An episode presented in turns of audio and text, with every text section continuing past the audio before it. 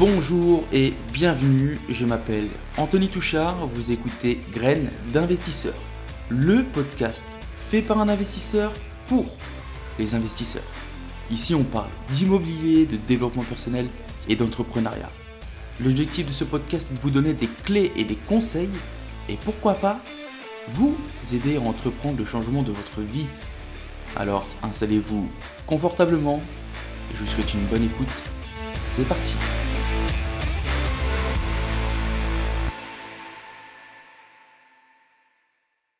Bonjour et bienvenue tout le monde, bienvenue dans ce tout nouvel épisode du podcast Graines d'investisseurs, c'est Anthony et comme d'habitude c'est toujours un plaisir de vous accueillir pour l'épisode du jour. Les amis j'espère que vous avez la forme, que vous avez la pêche, que tout se passe agréablement bien et euh, juste avant de commencer j'ai une petite pensée pour, euh, toutes les personnes victimes d'inondations, j'espère que pas c'est pas votre cas. En tout cas tout, mon soutien, euh, j'envoie de la force à, tous ceux parce que j'ai une connaissance qui a une connaissance qui a tout perdu, sa, sa, maison, elle est, euh, elle est ravagée. Donc, euh, grosse, grosse force à, tous ceux qui ont été impactés par les inondations. Enfin, j'espère que tout se passe bien pour vous, que vous avez passé une bonne semaine, que vous passez une bonne semaine aussi. Franchement, moi, je ne vais pas me plaindre. Euh, contrairement à d'autres personnes, franchement, j'ai du soleil, il fait bon, on se croit vraiment en été. Donc euh, ça fait grave plaisir. Surtout que j'ai passé euh, une bonne semaine aussi. Euh, je vous avais dit, hein, je suis reparti dans le nord pour, pour voir un peu la famille. Et puis j'avais booké pas mal de rendez-vous. Donc franchement là, les amis, une semaine au top. Alors j'ai fait quoi? J'ai fait, fait pas mal de visites. Hein. Je vous avais dit, j'avais booké énormément de visites. et ça s'est plutôt bien passé. Franchement, ça s'est bien passé j'ai trouvé, euh, là j'ai fait, euh, j'ai fait une offre et j'attends, euh, j'attends le retour avant le retour d'une autre, d'une autre agence avant de faire une autre offre. Donc c'est plutôt pas mal. Là j'ai trouvé deux biens rentables et j'ai trouvé donc deux, ces deux immeubles et donc deux immeubles et deux immeubles. autant pour moi, un immeuble et un immeuble. Et euh, la particularité, c'est qu'il y en a un qui est en off-market. Ça fait très longtemps que j'ai pas acheté de, de choses off-market. Et je vais te donner un peu, euh, comme quoi que tu vois, si tu pousses, euh, si tu donnes les moyens, si tu mets un peu d'essence dans la machine, je vais te montrer que tu es capable de, de, décrocher des choses. Tu vois. je vais t'expliquer un peu ce qui, ce qui s'est passé. C'est que, à la base, alors l'agence, c'est Stéphane Plaza Immobilier pour moi, Stéphane Plaza Immobilier, euh, c'était euh, voilà, ils ont c'est pas euh, ils sont pas focus. Bon après il me l'a dit, hein, ils sont pas réellement focus sur des investisseurs, ils font plus de la RP, etc., etc. pour des particuliers. Mais en fait, ce qui s'est passé, c'est que bah, Stéphane Plaza Immobilier avait posté une annonce sur le Bon Coin. Et quand j'ai voulu aller visiter le bien que j'avais sélectionné, bah, il m'a dit, oh, bah, désolé, euh, cet appartement, enfin ce, cet immeuble-là, il est, il est sous compromis, ça a été signé euh, il y a deux ou trois jours. Et euh, bah voilà, sous compromis, c'est rien que je te le fais. Donc bref, j'annule la visite et puis, et puis je rentre chez moi. Et, et puis en fait, cette agence, l'agent m'appelle un peu plus tard, il me dit, ah mais attends, en fait, il y a eu une confusion, parce que je n'avais pas eu j'avais pas eu l'agent, cet agent immobilier qui s'occupait de ce bien-là, mais j'avais eu quelqu'un euh, dans, dans, leur agence. Et bref, l'agent responsable m'appelle et puis il me dit Ah, mais écoute, euh, il y a eu confusion, etc. On peut aller le visiter. Et, euh, et puis il me dit Bah écoute, en plus de ça, il, m'a demandé un peu mon profil. Donc je lui ai expliqué. Et puis il m'a dit eh ben, écoute, je viens, de je viens de rentrer quelque chose qui n'est pas encore affiché. Si tu veux, on peut aller le visiter aussi. Fallait pas me le dire deux fois, tu vois. Donc, euh, je book rendez-vous pour les deux immeubles. Bon, le premier immeuble, pour finir, euh, c'était bien ce que je pensais, c'était pas, c'était pas ouf, le, prix était un peu trop cher et euh, il y avait beaucoup trop de travaux pour, le prix affiché. Donc, celui-là, on, on, next et puis on va visiter ce, deuxième immeuble. Deuxième immeuble, hein, c'est un immeuble de deux maisons, big terrain. Franchement, j'ai jamais acheté un terrain aussi grand il y a, c'est énorme. On n'a même pas été jusqu'au bout du terrain tellement, euh, tellement c'est immense. Bon, l'inconvénient c'est que c'était laissé un peu à l'abandon, donc euh, je te fais pas le descriptif, mais en gros, tu te trouves dans, la, dans une forêt équatoriale, tu vois. Donc, euh, beaucoup, il y a un bon billet sur, euh, sur la remise en état du terrain, mais franchement, hyper intéressant. Donc, c'est un ensemble de deux maisons de 60 et 60 et quelques mètres carrés, j'ai plus les, les chiffres en tête, affichés à 90 000. Les maisons, il y en a une qui a, qui a commencé à être rénovée, mais qui est pas fini. En gros, c'est du placo, euh, c'est du placo euh, sur les murs et puis il euh, n'y a rien d'autre qui a été fait. Il n'y a même pas les joints, il n'y a, rien. Et la deuxième, par contre, on est sur une rénovation totale. donc, prix affiché 90 000 et j'ai proposé 75 000 net vendeurs. J'ai eu une réponse positive d'un premier propriétaire parce que j'ai appris après que c'était en indivision euh, et donc j'attends le retour là d'ici demain, je devrais avoir des nouvelles des autres, euh, des autres, euh, des autres propriétaires, mais l'agent était plutôt confiant. Donc c'est plutôt pas mal, franchement, tu vois, j'ai passé une bonne semaine. J'ai deux offres entre guillemets qui sont en cours. On, attend de voir. Et du, du, coup, la deuxième offre que j'ai faite, c'est un ensemble de deux maisons également. Mais là, c'est deux grosse, grosse maison, qu'il y a, y a un énorme potentiel au départ de locataires pour diviser. C'est deux maisons qui a. Euh, donc la première, elle fait 110 et la deuxième, elle fait 100, 120, il me semble. Pareil, un petit peu de terrain derrière. Euh, plutôt pas mal. Moi, l'objectif, donc euh, actuellement, c'est louer 650 par maison. L'objectif, ça va être, une fois au départ du, locataire, ça va être de diviser chaque maison en deux pour faire deux beaux T2, voire peut-être T3 à définir. Donc euh, là aussi, beau, je pense que ça peut être un beau projet. Donc voilà, bref, tu vois, au final, ça m'a fait passer une très très bonne semaine. J'ai vu la famille, ça s'est agréablement bien passé. Ça fait toujours plaisir. Et, euh, et puis voilà. Voilà, c'est les, les, actualités perso. Donc les amis, j'espère que pour vous, ça se passe également au top. Au top. Ouais, on commence avec l'actualité immobilière de la semaine. On commence tout de suite. Donc, les taux immobiliers poursuivent leur repli. Au deuxième trimestre 2021, le taux moyen de l'ensemble du marché reste stable à son plus bas niveau, soit 1,6% contre 1,13% au premier trimestre 2021.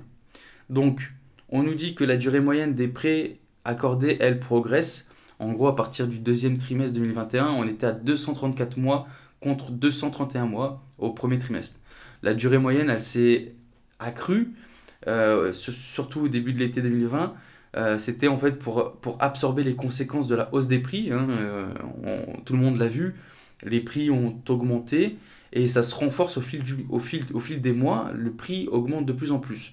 Et en fait, on augmente la durée des prêts, c'est notamment pour contenir en fait avec le HCSF, pour contenir le taux d'effort sous le seuil des 35%, parce que euh, voilà, c'est les recommandations HCSF et tout ça, ça avait été appliqué dans le contexte de la crise euh, qui avait été déclenchée par le Covid-19. Qu'est-ce que j'en pense? Ben Moi, tu vois, je trouve... Alors, pour des, des particuliers qui achètent le RRP, c'est cool, c'est plutôt cool. Et en fait, c'est une actualité que j'ai repris euh, sur un groupe Facebook où j'ai répondu à une personne qui disait Ouais, super, les taux poursuivent leur repli, etc. Euh, merci la Banque centrale, etc., etc. Et moi, je lui ai fait la nuance, je lui ai dit que, ok, c'est cool en tant que particulier qui achète CRP, mais par contre, je vous en ai parlé dans un podcast précédent, pour nous investisseurs, c'est un peu. Euh, c'est pas une bonne nouvelle. C'est pas une bonne nouvelle parce que si les prêts, si les, taux immobiliers baissent de plus en plus, etc., etc., on a derrière ce qu'on appelle le taux d'usure. Et le taux d'usure, c'est un taux qui ne peut pas être dépassé. Sauf que si les banques ne peuvent plus, entre guillemets, augmenter euh, en, fonction des profils euh, d'investisseurs, elles ne peuvent pas te proposer du 1,1, 1,2, tu vois. Ils vont prendre leur petite marge. Et c'est normal. Mais par contre, avec le taux d'usure, quand tu prends le prêt total TAEG, eh ben, on, peut très facilement dépasser ce taux d'usure. Donc pour nous, en fait, c'est un peu le retour de bâton. C'est pas une bonne nouvelle que les, que les taux immobiliers baissent. Parce que, avec le taux d'usure et les recommandations HCSF, eh ben, t'es es bloqué. La banque, elle dépasse le taux d'usure, tu crois qu'elle va faire quoi? Elle va te refuser ton prêt, automatiquement. Elle va pas prendre le risque de, de, te faire un taux plus bas, sauf si tu viens mettre dans la balance euh, des sommes euh, astronomiques. Donc c'est pas une bonne nouvelle pour moi le, repli des taux immobiliers. Après, écoutez, euh, pour, pour des particuliers qui achètent leur RP, c'est tout bénef, hein, et ça je peux le comprendre. on continue avec la deuxième actualité immobilière, ça c'est pareil, je vous en ai déjà parlé, ce que va changer le nouveau diagnostic de, de performance énergétique. Le nouveau DPE est en place depuis le 1er juillet. Vous savez les amis, on est en plein dedans. Et même s'il ne va pas tout de suite bousculer les habitudes des locataires ou des acheteurs, il va commencer à être, de plus en plus crucial avec l'interdiction progressive euh, de la location des logements pour les plus mal classés. Et il y, avait une petite euh, info qui était vraiment intéressante dedans, dans cet article, c'était que seuls 37% de ceux qui souhaitent acheter un bien pour le louer excluent véritablement d'opter pour la passoire thermique. Et quand on continue plus, on nous dit que plus de 60% des personnes interrogées seraient même prêtes à s'installer dans, une passoire, thermique si tous, les autres critères, si tous les autres critères de recherche sont réunis. Ça, c'est quand, même, euh, fort. Alors, moi, par rapport à cette actualité-là, tu vois, ben moi, ça joue. Moi, ça joue quand même. Et j'en profite, en fait, c'est pour moi, c'est surtout un, un, outil de négociation que j'ai essayé de mettre en place, euh, notamment durant ma visite de cette semaine c'était que je suis parti visiter des logements qui étaient classés F. Et moi, clairement, moi j'ai joué avec ça, tu vois. Je dis, ah ouais, vous savez, avec le DPE qui est rentré en, compte à partir du 1er juillet, ça va être compliqué. D'ici quelques années, je pourrai plus les louer, etc. etc. Même si, voilà, DPE classé F, ne faut pas tirer non plus la, sonnette d'alarme. Derrière, tu, vas faire des travaux de rénovation, tu vas faire des travaux surtout de, rénovation énergétique. Tu peux pas euh, louer un logement F. E, même. Minimum, c'est D, tu vois. Même E, c'est pourri. Minimum, c'est D. Et c'est un outil de négociation, ça, on peut, on peut vraiment jouer avec. Donc n'hésitez pas, quand vous allez visiter des, choses qui sont mal classées, E, F, et je vous parle même pas de G. Hein. Euh, G, normalement, tu massacres. Tu dis, ah ouais, G? Ah non, dans un an, je peux plus louer. Donc voilà, il faut jouer avec ça. Donc euh, après, on va parvenir sur euh, l'ensemble du dispositif euh, de, ce nouveau diagnostic. Je vous, en ai, parlé il y, a, un ou deux podcasts aussi, il me semble. Donc allez les réécouter. Hein. J'ai bien j'ai expliqué que ce diagnostic serait opposable, etc., etc. Bref, je reviens pas dessus, les amis. On continue avec l'incroyable succès de ma prime rénov. Il, devrait y avoir 10 milliards de travaux de rénovation en 2021. Ce, ce dispositif distribué par l'ANA devrait dépasser son objectif de 500 000 primes et il lui pourrait y avoir plus de 750 000 rénovations cette année. 750 000 rénovations, c'est vraiment pas mal, c'est un beau chiffre. Euh, on rénove le parc immobilier français, ça c'est l'objectif avec la loi climat. L'État est derrière, tu vois, pour une fois, quand il y a des choses qui, qui, vont bien, il faut le dire. Euh, L'État met les choses en, en place, tu vois. Ils, ils, ont débloqué du budget pour. Ils t'ont chié la loi climat, mais derrière, ils t'ont aussi sorti une solution qui est ma prime rénov. Euh, tu peux faire vraiment pas mal de choses. Ma prime rénov, ça te permet de faire des travaux de, de, de rénovation et surtout, en fait, dès que tu. Euh, dès que as une optique vraiment d'amélioration énergétique, ils t'aident, ils t'aident, ils t'envoient des... Alors bien sûr, ils vont pas te payer la totalité de, tes travaux, mais par contre, tu as, un reste à charge, mais c'est franchement, c'est honorable. Ce qu'ils donnent, c'est vraiment honorable. Euh, faut en profiter tant que c'est là. Euh, faut pas hésiter. Profitez-en, faites des travaux, etc. Même s'il faut taper un peu sur l'argent de côté pour, pour faire des travaux qui étaient prévus dans un ou deux ans, les amis, n'hésitez pas. Tant que ma prime rénov est là, feu, voilà ce que j'en pense. On continue avec la dernière actualité immobilière et ça reprend un peu ma première actualité immobilière avec les taux qui, euh, qui, commencent à baisser. Donc la dernière actualité, c'est les transactions immobilières ont encore battu un record historique au printemps. Au niveau des transactions, on, atteint pardon, 1,130 millions de, transactions fermées sur 12 mois. C'est vraiment un record. C'est un record. On a complètement gommé le trou qu'on a pu euh, connaître avec le, avec le confinement. Et le Covid a eu un impact sur le marché immobilier. Euh, on nous explique que notamment les Français ont plus tendance à rechercher beaucoup plus d'espace. La privation des libertés les a, euh, comment dire, les a amenés à reconsidérer leur logement, à rechercher des cadres de vie qui soient plus agréables, moins de béton, plus de, plus de verdure, etc. Ils ont focus sur des surfaces supérieures ou soit par un extérieur. Il y, y, a aussi une autre euh, tendance qui est sortie. Et là, tu vois, ça me fait plaisir parce que c'est un épisode. Il me semble que c'est dans les tout premiers épisodes que je vous ai fait, les amis. Je vous ai donné euh, ma vision de l'immobilier dans 20 ans.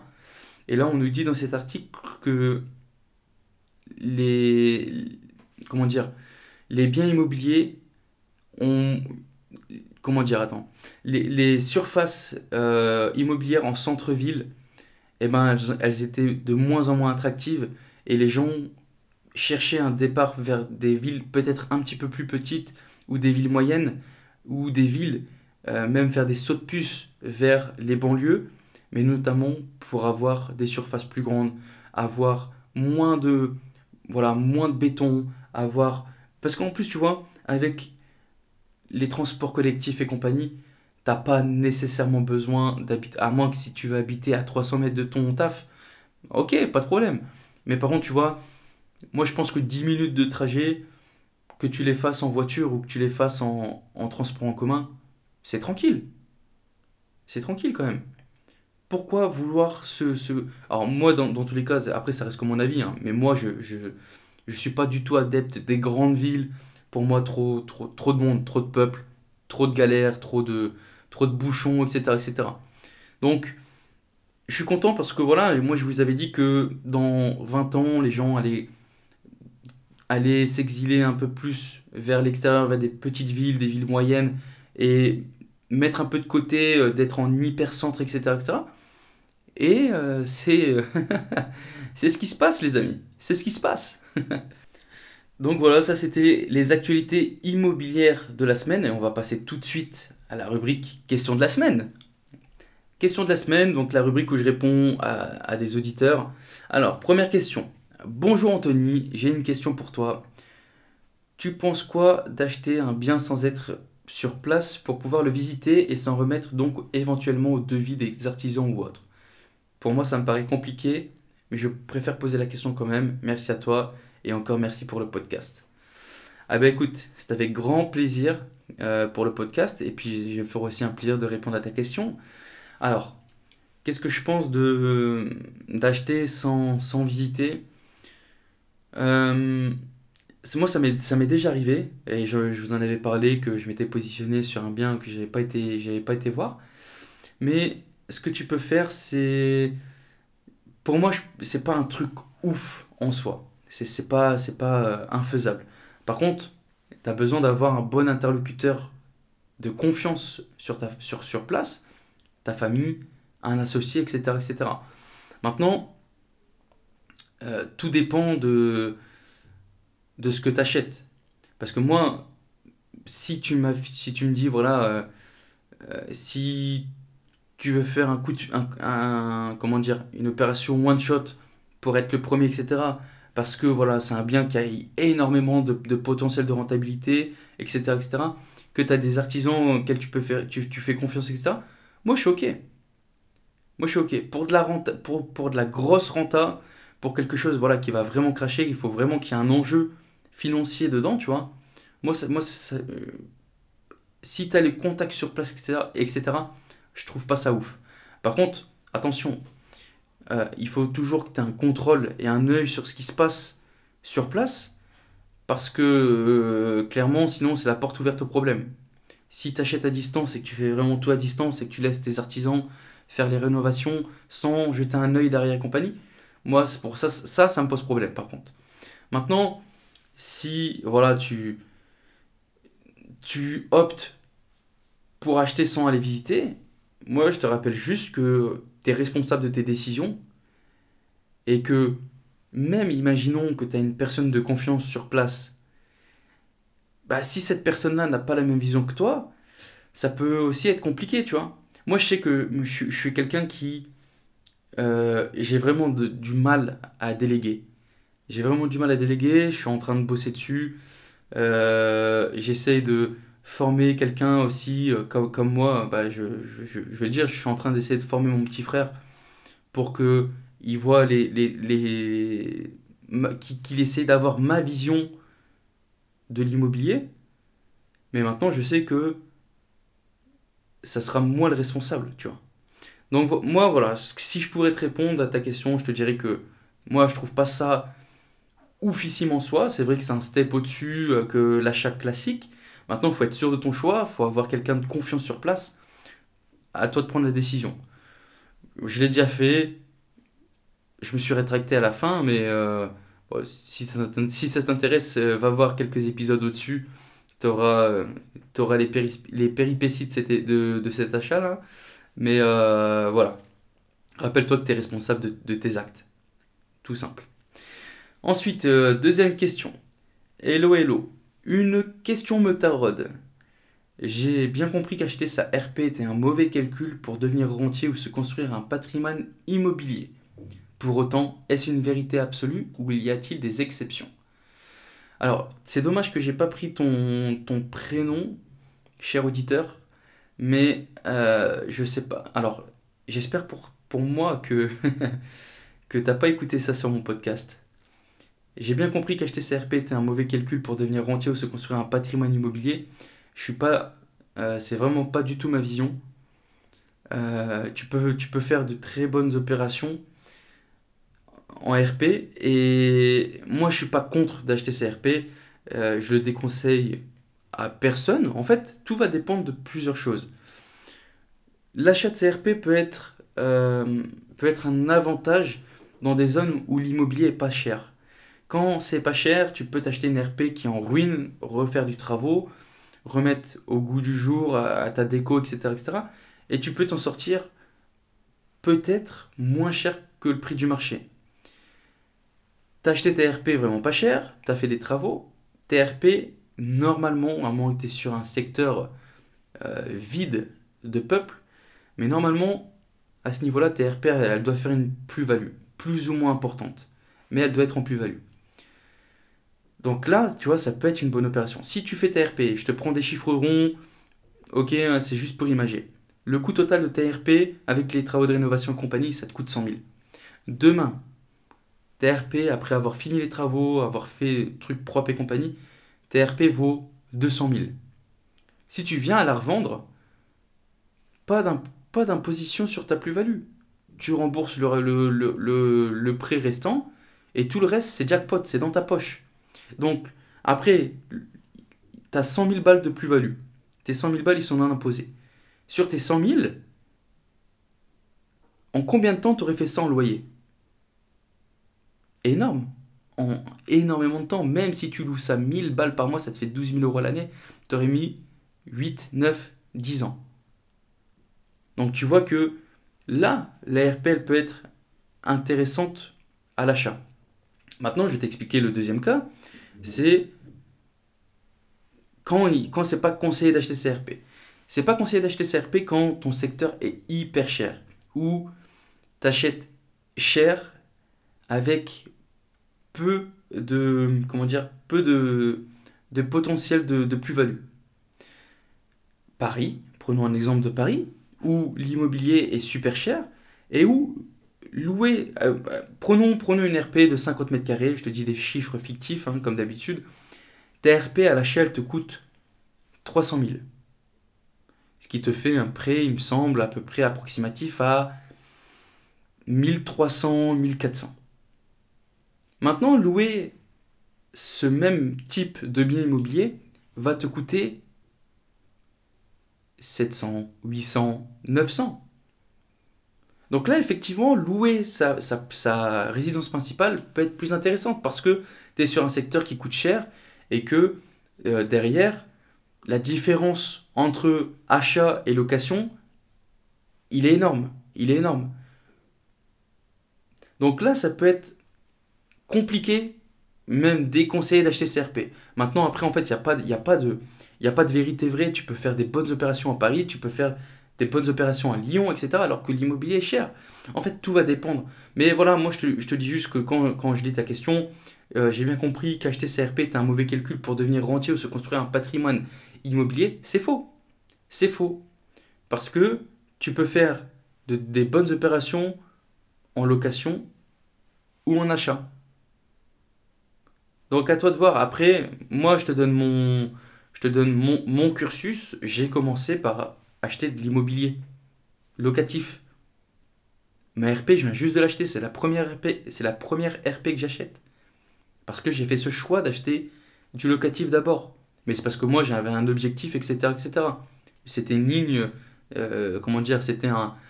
J'avais déjà prévu ça sur quelques années, tu vois. Donc ça sera vraiment toi et ta vision long terme. Est-ce que tu comptes changer de région? Est-ce que. Voilà, bref, il y a plein de questions qui viennent se greffer à ça. Mais retiens juste que acheter CRP, c'est pas un mauvais calcul en soi. En fait, tout va dépendre de tes objectifs. Voilà ce que je pouvais te répondre. Et du coup, bah, tu sais quoi? Ça m'a donné le sujet du jour. Euh, le sujet du jour, on va parler de euh, qu'est-ce qu'on fait une fois que l'immobilier est fini de payer, quand on a un bien qu'on a fini de payer. Qu'est-ce qu'on fait? Déjà, pour commencer, ce qu'on va faire, c'est qu'on va différencier deux choses. On va différencier la RP et on va différencier le, locatif. C'est quand même important parce que c'est deux objectifs totalement différents. Donc on va commencer par la RP. La RP, la résidence principale, tout ça, ça reste que mon avis, hein, bien sûr, mais dans la plus grande majorité des cas, pour moi, la vendre serait le plus intéressant. Notamment parce que je viens de te citer, mais l'exonération de plus-value, qui est vraiment, pour moi, le euh, dispositif fiscal par excellence. C'est vraiment là où tu vas pouvoir te faire du gros argent l'exonération de, plus-value de l'ARP, il est énorme. Il est énorme. Il n'y a pas un dispositif fiscal qui peut venir combattre ça. Donc, pour moi, juste, dans, ce, juste avec ce critère-là, revendre CRP qui a fini d'être payé, c'est le best choice. De plus, on va reprendre le, même exemple. Je crois que je t'avais dit 100 000 euros TRP, et puis tu la vends 200 000. Ça fait que tu la revends sans parler du prêt que tu as amorti, etc. Tu la revends 100 000, en, 100 000 euros plus cher, donc 100 000 euros de plus-value, exonération, donc tu te retrouves avec 100 000 euros sur ton compte gratos, entre guillemets. Qu'est-ce qu'on peut faire? Moi, je suis d'avis de réinjecter une partie des fonds, plus ou moins grande, hein, en fonction de, ce que tu veux faire, mais de le réinjecter dans, des nouveaux projets, dans du, acheter du nouvel immobilier, tu vois. Maintenant, tu peux me dire, il y a quand même une solution alternative avec ma RP, ça serait de la mettre en location. Et c'est pas, pas faux, c'est pas une mauvaise idée en soi. Maintenant, je vais t'expliquer ma vision. L'inconvénient de mettre sa RP en location, c'est que si tu l'as fini d'être payé, il n'y a plus de prêt, il n'y a plus de charges. Donc, tout l'ensemble de tes charges, elles sont à zéro. Donc, ce qui veut dire qu'en gros, tu as le loyer, tu vas percevoir un loyer, moins pas de crédit, donc ça sera un loyer plein. Euh, là, c'est le cocktail gagnant. Tu dis bonjour, bon, les impôts, bonjour. Tu vas te faire asmater par les impôts. Tu vas te faire défoncer. C'est-à-dire que tu seras, euh, en fonction de, de, ce que tu vas. Eh, même si tu l'optimises tu, tu l'optimises un peu, tu, tu, vas faire du LMNP, etc. etc euh, tu vas quand même payer des impôts. Tu vas quand même payer des impôts. Donc, euh, c'est. Pour moi, je trouve. Je, pour moi, c'est pas une bonne idée, tu vois. Mettre en location, c'est pas une bonne idée. Surtout qu'en fait, quand tu pèses le pour et le contre, il n'y a pas photo. Il faut revendre TRP parce que tu vas dégager du gros cash. Et derrière, tu peux faire de la diversification sur, des, sur plein de supports différents. T'imagines, tu as 100 000 balles de plus-value. Donc, ton bien, il il euh, tu l'as acheté 100 000, tu le revends 200 000. Donc, normalement, tu te retrouves avec 200 000 euros de plus-value entre guillemets, hein, d'accord? Tu te retrouves avec 200 000 euros sur ton compte. Putain, mais avec 200 000 balles, mon pote, tu peux faire tout et n'importe quoi. Tu peux investir en immobilier, tu peux faire du crowdfunding, tu peux faire de la bourse, des ETF, un petit peu de crypto. Tu peux faire énormément. Est-ce que tu crois que si tu investis 200 000 balles, tu investis une petite partie en, IMO, tu investi une petite partie en crowdfunding où tu mets 10 000, 10 000, 10 000. Allez, tu, découpes ça en fonction de tes, de tes, choix, tu vois, tu découpes ça en, un certain pourcentage. Est-ce que tu penses que TRP, même si TRP, tu la loues, euh, tu la loues hyper cher, est-ce que tu crois que, allez, imaginons, tu sais quoi, TRP, tu la loues, tu la loues 2000 balles, ce qui te fait 24 000 euros à l'année. Avec 200 000 balles d'investi, je peux te dire que tes, tes 24 000 euros de loyer investis, tu, les fais. Parce que c'est 24 000 euros, sauf que derrière, tu as les impôts, etc. etc. Hein, donc il faut tout calculer. Bah, je peux te dire qu'avec 200 000 euros investis de manière intelligente, tu achètes un ou deux immeubles avec de l'apport, t'achètes, euh, tu, fais de la bourse, tu fais de la crypto, tu investis en crowdfunding, tu mets allez, 40 000 balles, tu mets par tranche de 10 000 avec 10% de, 10% de, 10 de rendement, euh, je peux dire que tu es largement plus gagnant de faire ça que de la mettre en location ou de la garder. Donc euh, après, voilà, ça reste que mon avis. Hein. Pour moi, moi je pense qu'une fois que ta RP est fini d'être payée, euh, je vois pas, je vois pas, je vois pas, à moins vraiment que tu veux la garder pour, pour comment dire, euh, l'héritage, la transmission à tes enfants, etc., Et ça, je peux le prendre en compte. Hein, c'est, pour certains, c'est vraiment important, je peux le comprendre. Mais pour moi, tu vois, en tant qu'investisseur, c'est pas le meilleur choix. Donc ça, c'était vraiment pour la RP. On va parler du locatif. Et bah, tu sais quoi, pour locatif, en vrai, je vais te dire pareil. Et je vais te dire pareil parce que il vaut mieux repartir sur du neuf, entre guillemets, hein, avec des travaux, de la charge et compagnie, parce qu'en en fait, il faut penser global. Il ne faut pas penser une seule opération, il faut que tu aies une vision long terme.